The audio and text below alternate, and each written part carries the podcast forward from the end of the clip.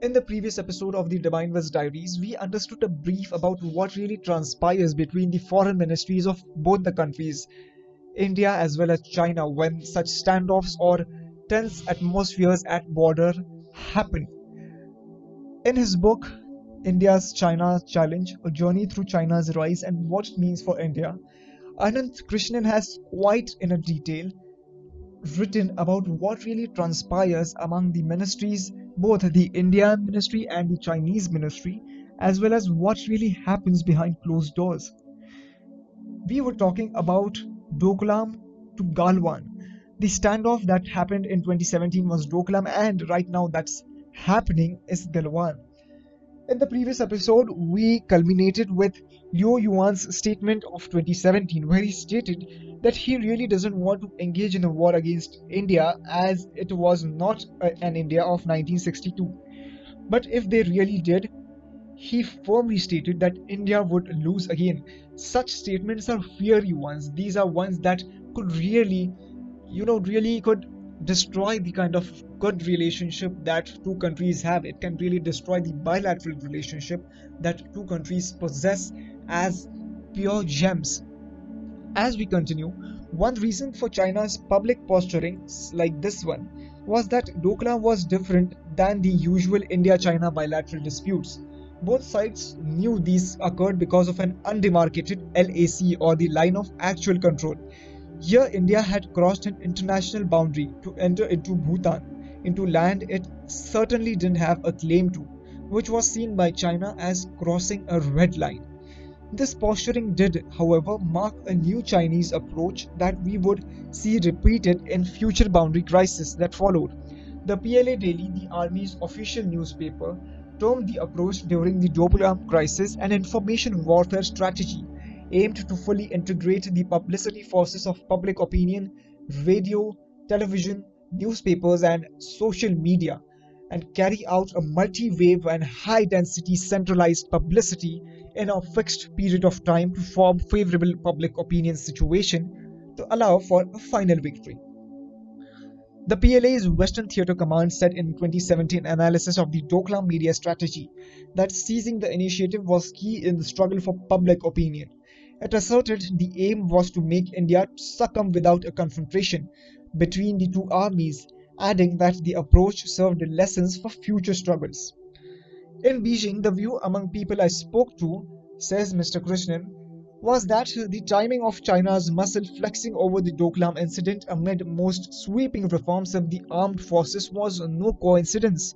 The military's massive transformation that Xi Jinping, the Chinese president, had pushed for had created its own stresses and uncertainties. In the past, too, public or the PLA observers said such circumstances had led the army to adopt a hardline posture, driven both by domestic and political considerations, as well as the need to rally public support for the military. In the lead up to the PLA's 90th anniversary, for instance, its officers publicly pledged their allegiance to Xi and showered praise on his reforms. Former PLA officers even used the Doklam incident to attack army critics and demand total support for the military. Since Xi Jinping took over as the General Secretary of the Communist Party of China and became President of the People's Republic of China in November 2012 and March 2013 respectively, perhaps the most marked difference from his predecessors, Hu Jintao, has been in his dealings with the military.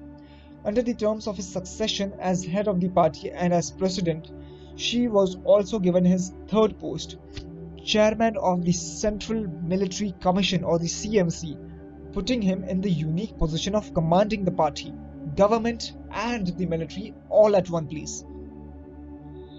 On October or February 1, 2016, Xi announced that the PLA Daily described as the largest scale military reform since the 1950s.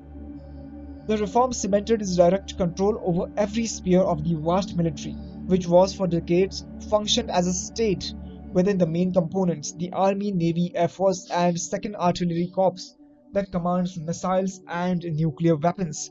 The PLA had been run by a vast bureaucracy spread over the four general departments, general staff, political, logistics and armament. These were largely autonomous fiefdoms. Favored generals promoted their own, lined their pockets, and ruled over vast bureaucracies and commercial interests worth billions. In January 2016, Xi, in a one swift stroke, disbanded the four departments and brought them under the direct control of the CMC or the Central Military Commission. Cut to size, they were placed at par with 15 smaller, specialized functional service departments, including one devoted to anti corruption and discipline inspection. Xi described the move as a dramatic breakthrough made in the reform of the military leadership and command system. So, for the first time in the PLA's history, the CMC took control of its entire administration. A second major reform was consolidating what were earlier seven sprawling military area commands covering China's entire territory into five theater commands to be responsible for combat readiness and to report directly to the CMC. For the first time, the five theaters also had a joint command of integrated land, air, and navy services, in addition to two new services that had been set up a PLA rocket force that would be scaled up, secondary artillery corps, and control China's missiles, and a PLA strategic support force which would, according to observers, include an expanded cyber warfare division. You see, this cyber warfare, quite new term, right? But China has been working extensively on cyber warfare, also what it calls an intellectual warfare. It really doesn't involve any guns or heavy damage to uh, the forces of enemies or of their counterparts, but instead it involves subduing the enemy via a range of cyber attacks, which is quite interesting for a country like China, which is an emerging superpower. The reforms were overdue, says Mr. Krishnan, for all the impressions of the PLA, both in China and overseas. As a fearsome fighting unit, its recent history has been anything but glorious. Its last real experience of combat against the Vietnamese in 1979, which continued in sporadic clashes until the mid 1980s, was a wake up call, leaving the Chinese with a bloodied nose.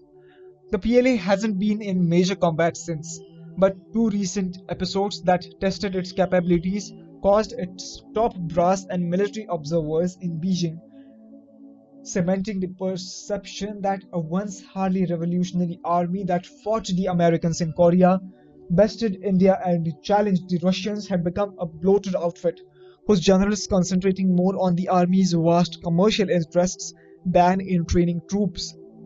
The first episode came in May 28 when a devastating earthquake struck western Sichuan province, claiming over 70,000 lives. The PLA was called in to lead the rescue effort.